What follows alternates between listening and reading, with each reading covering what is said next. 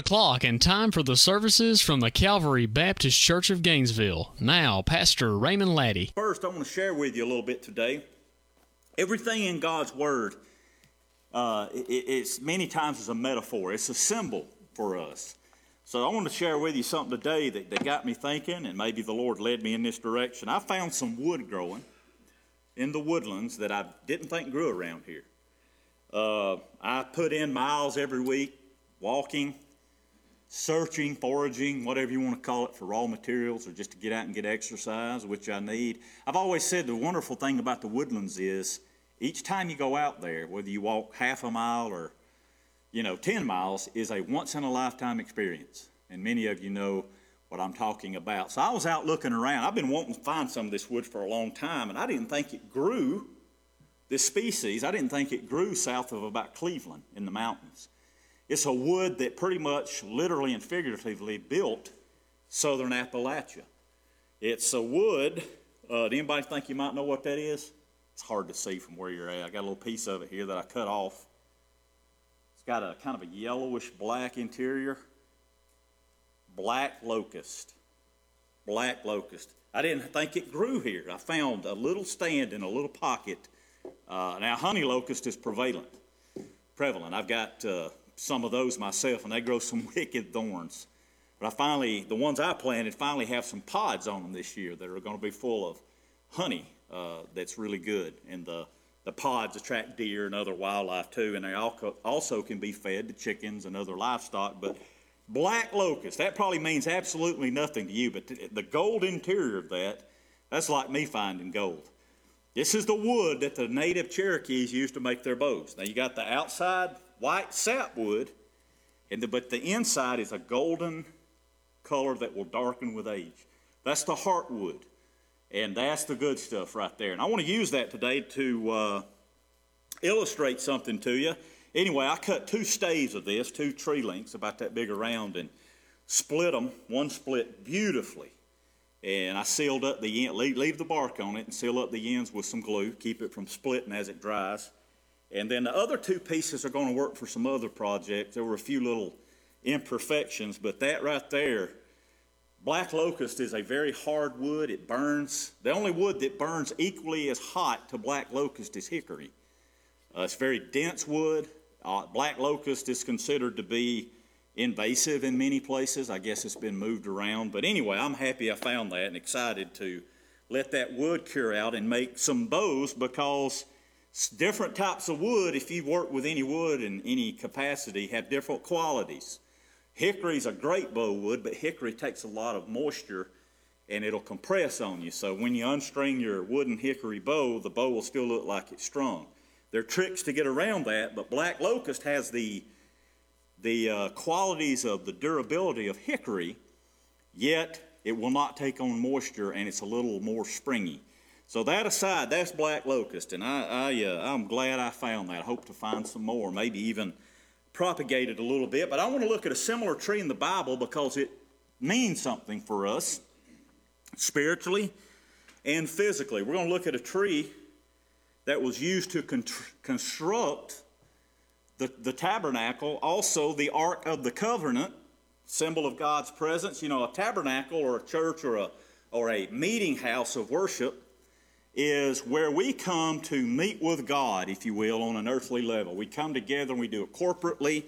It's an important thing uh, to, to equip ourselves and to work as a team to do the work that God in Christ has given us to do. Well, when they were in the desert, they were wandering. They were very mobile. They had to be.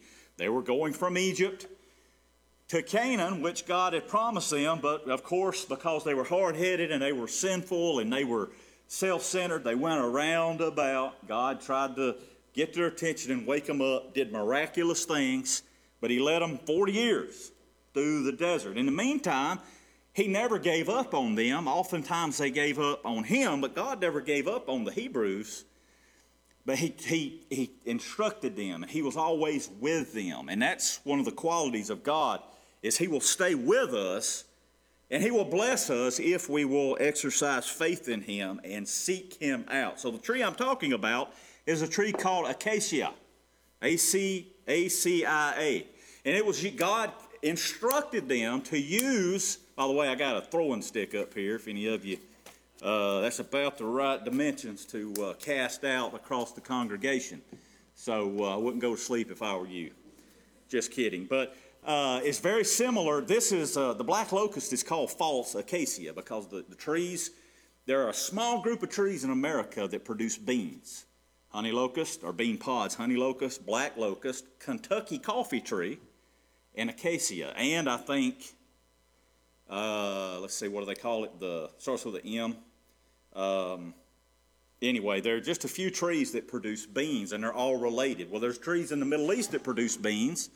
The most prominent being acacia, and God said to Moses, to the people, construct the tabernacle and use this wood. Well, why would God say use this one kind of wood? Well, for one thing, they were in the desert, and it was not white oak, hickory, ash, and, and poplar growing everywhere. They had just a few trees here and there. And if you saw a tall tree in the desert, it meant several things. That it was probably an acacia tree, it was a probably very durable, hardy tree, and probably underneath was water. And that meant that they were used for landmarks by the Bedouins by the desert peoples who were traveling, such as the, uh, the Jews here, the Hebrews.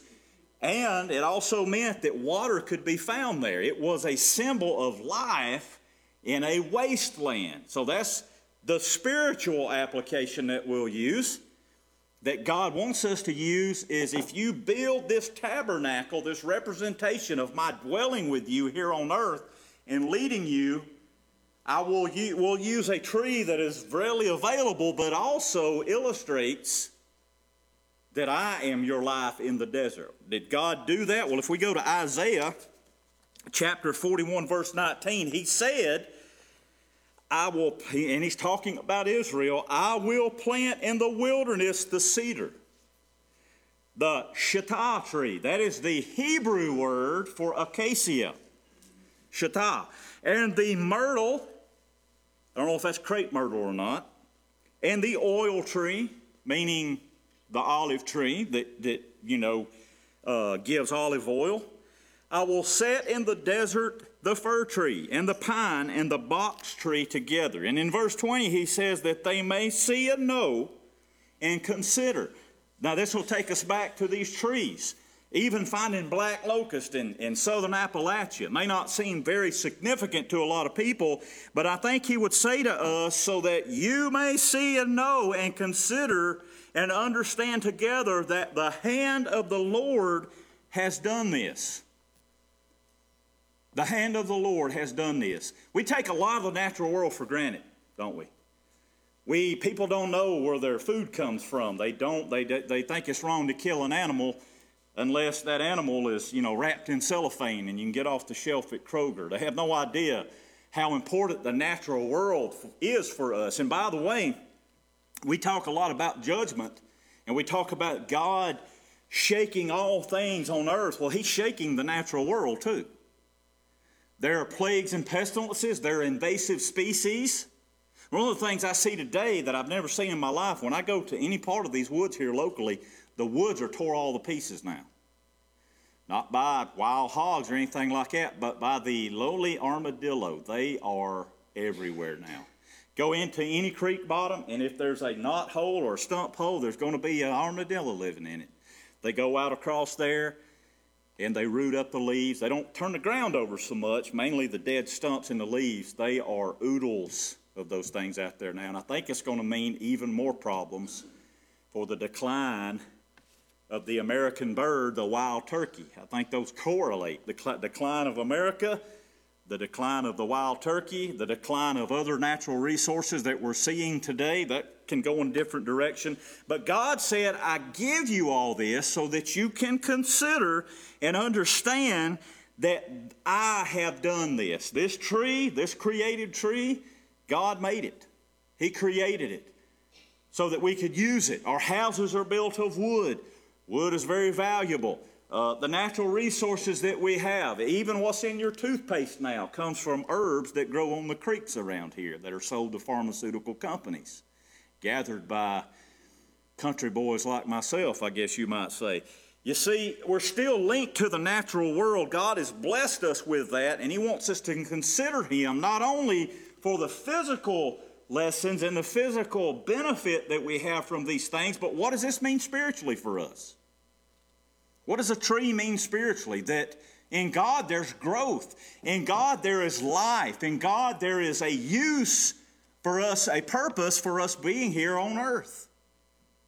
There's a purpose that is far greater than anything any corporation or any politician or any political group or any other uh, way of man can offer. It's the purpose of God that is eternal. So I would call this sermon today the eternal wood as we look at the acacia. So God said, going back to Exodus uh, chapter, you find this in 35, 36, 37, and 38. Now, obviously, we're not going to read all that. But he said the boards for the tabernacle, or sometimes it was called the tent of meeting, sometimes it was later on it would be called the temple. Today, under the new covenant, because of Christ and his coming and the ultimate sacrifice of God our Father, we have the church.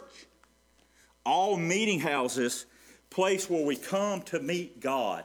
That's what church is meant to be.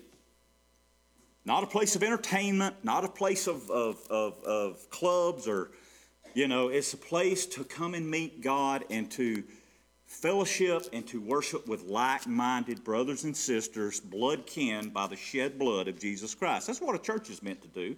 And then also to be a light in the world and to further and spread the gospel. So in verse 20 of chapter 36, it said, God told Moses, and he came down and he was radiant because he had seen God pass and seen uh, the, the, the trail of God, his hind parts there, if you will. And God said, Get all the craftsmen in your tribes together. These were men who were good with working with stone. These were men who were good at working with brass and iron and gold and silver. These were men who were craftsmen and carpenters who knew how to take acacia wood and do something with it. These were men who were, you might say, skilled primitive craftsmen. But because wood and, and stone and, and precious jewels and precious metals were not the only things brought, there were ram skins dyed red. There were coverings of badger skins. I've got a badger skin, a luxurious fur. Uh, badger skins. Those were all to be taken and put together in a beautiful symbolic yet real place of worship for the Hebrews. And God was saying, I have given you all this so that you might be reminded of my power and my love. By the way, God is the ultimate craftsman. God is the ultimate craftsman. He values art and he values craft if they glorify him, if they draw people toward him. Uh, you know, and you say, well, how's he the ultimate craftsman? Well, look at all of us sitting in here today. No two are alike. Some of us broke the mold, I guess, and he started over, we might say. We're fearfully and wonderfully made. A man, a, a, being, a God with a power, not a man, he would become a man in Christ, that can knit together DNA and a tiny little microscopic you can't even see it with the naked eye, and that be the code to our eye color, our hair color, our height, our weight, whatever it may be. That's a craftsman.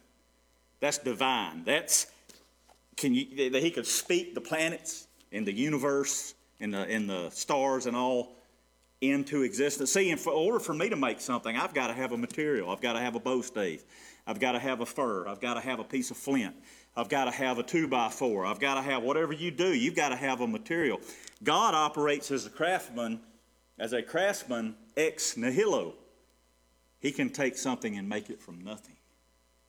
He can make things from nothing, which is what he did.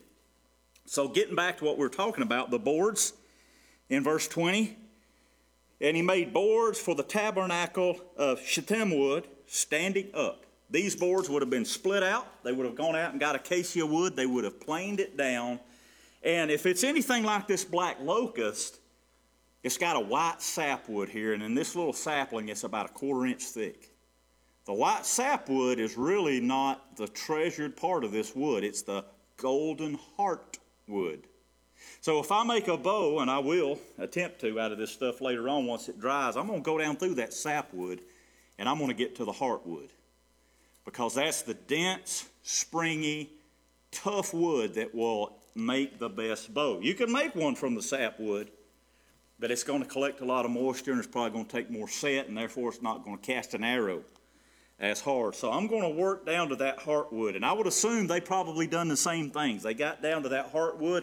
What I'll do is I'll take that sapwood off, and I'll work into the growth rings. I'll work into the growth rings, and I'll have one growth ring. Pretty tedious process. It'll be the back of the boat, hopefully.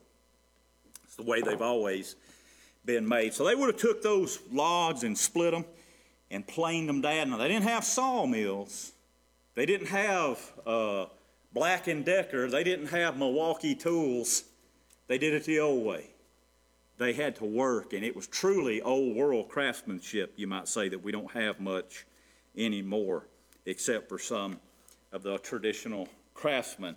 So they made these boards and they stood them up, and it said the length, God told them how long He wanted the boards. I mean, God doesn't leave out the details, it all means something.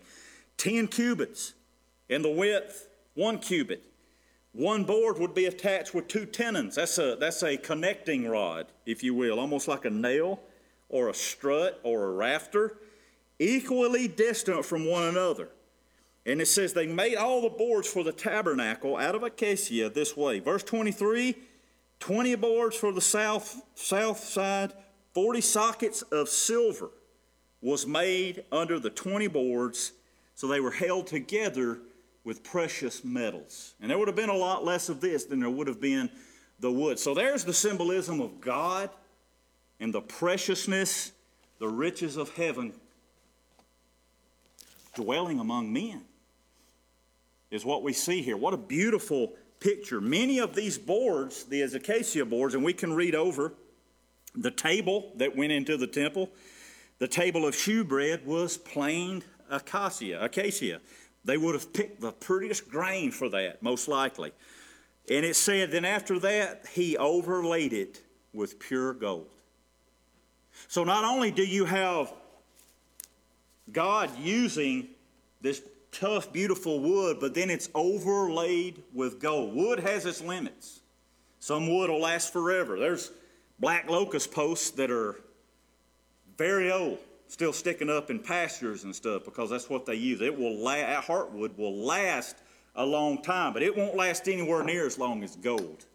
So you have fi- uh, finite versus infinite. We see time and we see heaven. We see uh, you know, a limited ability and a limited amount of strength being overlaid by beautiful infinity. Heaven is the picture that we see here. Then we go over to the Ark of the Covenant. Anybody remember what was put into the Ark of the Covenant? And this Ark exists today somewhere. The Israelis probably know where it is. Anybody know what was put in the Ark of the Covenant? Yeah? What else? Very good. That's right. Anything else? Do we know of? Anything? Wasn't it the Ten Commandments? Am I wrong? Yeah. There were great symbolic stones, wood, uh, food that God, that God worked from heaven, a miracle for them to keep them alive. And all this has meaning, this wood. You know, the black locust built southern Appalachia. They built fence posts out of it, of course. They built their cabins out of it.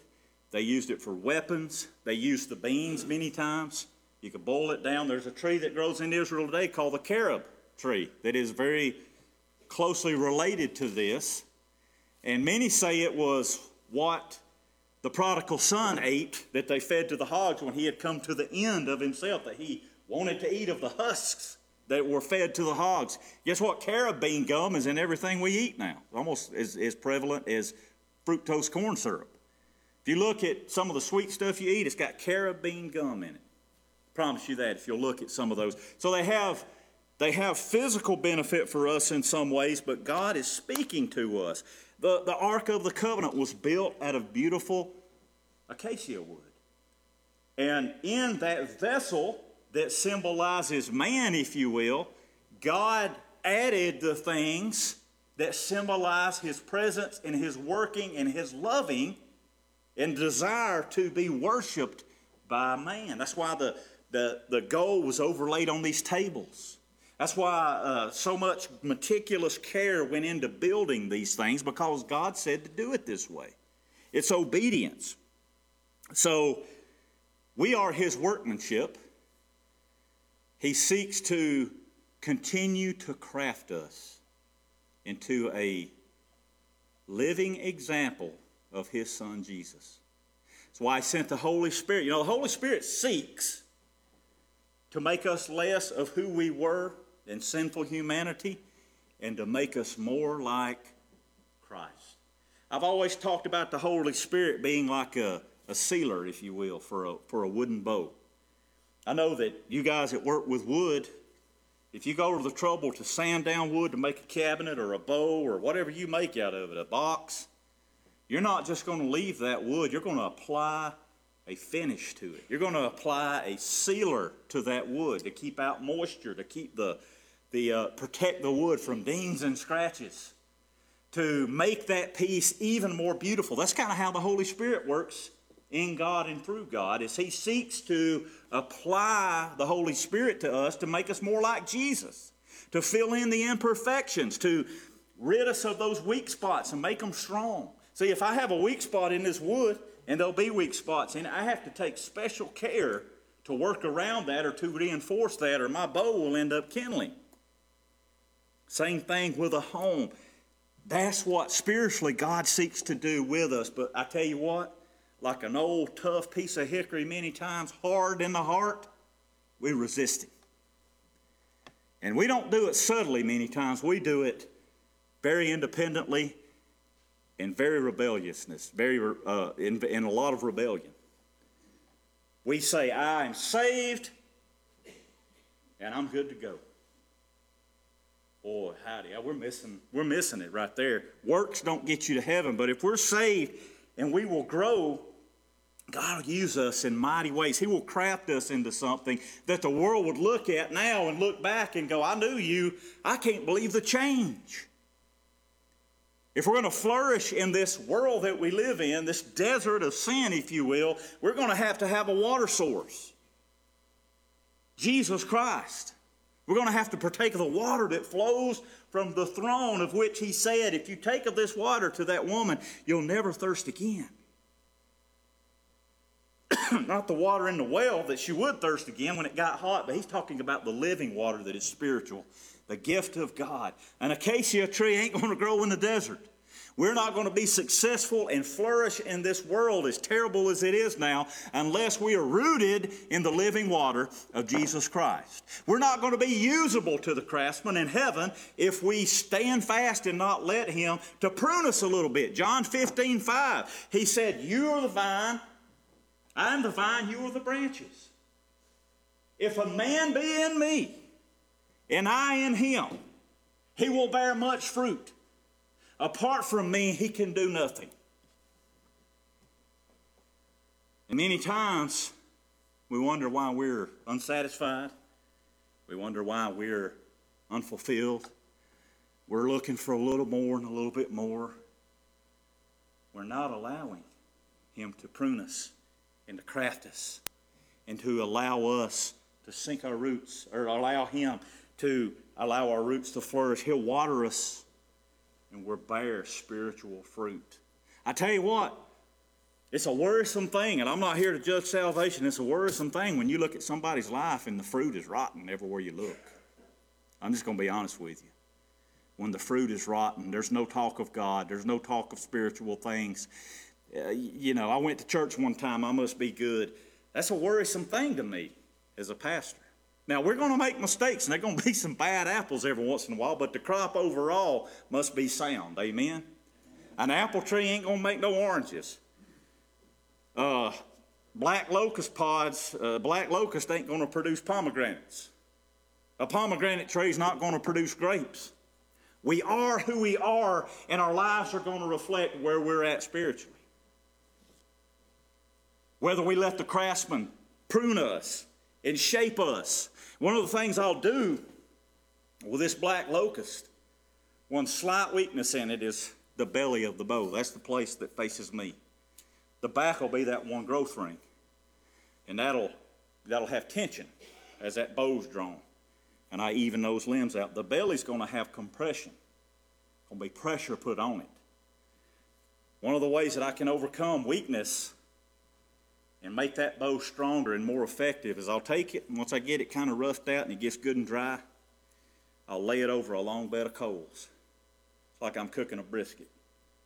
I'll lay it there and I'll let it go low and slow. And that heat will come up and temper that belly. And it'll get too hot to touch. And I don't want to scorch it, but on a molecular level, I'm compressing and drawing all the tiny little bit of moisture out of those cells that are in that wood.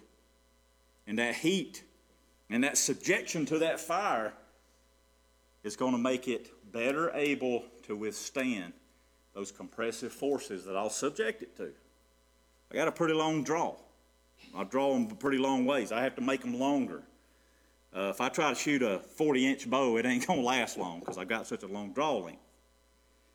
Same thing with us. God told Job, I'll refine you like gold in the fire. And my goodness, did Job go through the fire? He lost his family, he lost his possessions, he became a laughing stock, he lost his health, but yet God would not let Satan completely destroy him. He was tempering Job, he was testing Job, he was trying him. And I think that's part of what's going on today. We're beginning to be tested and tried in ways that we didn't think would ever happen. And that's going to continue. That's going to continue to, we're going to be stressed by the world. We're going to be pulled or, or try to be pulled in different directions. Satan's going to try to tempt us and sift us and get us to collapse under the weight of worldly things. But if we're rooted in God the Father, if we are in Christ Jesus and put sink our roots into Him spiritually and we drink of that water every day, we will conquer. We will be usable. We can stand up straight and say, May God be glorified.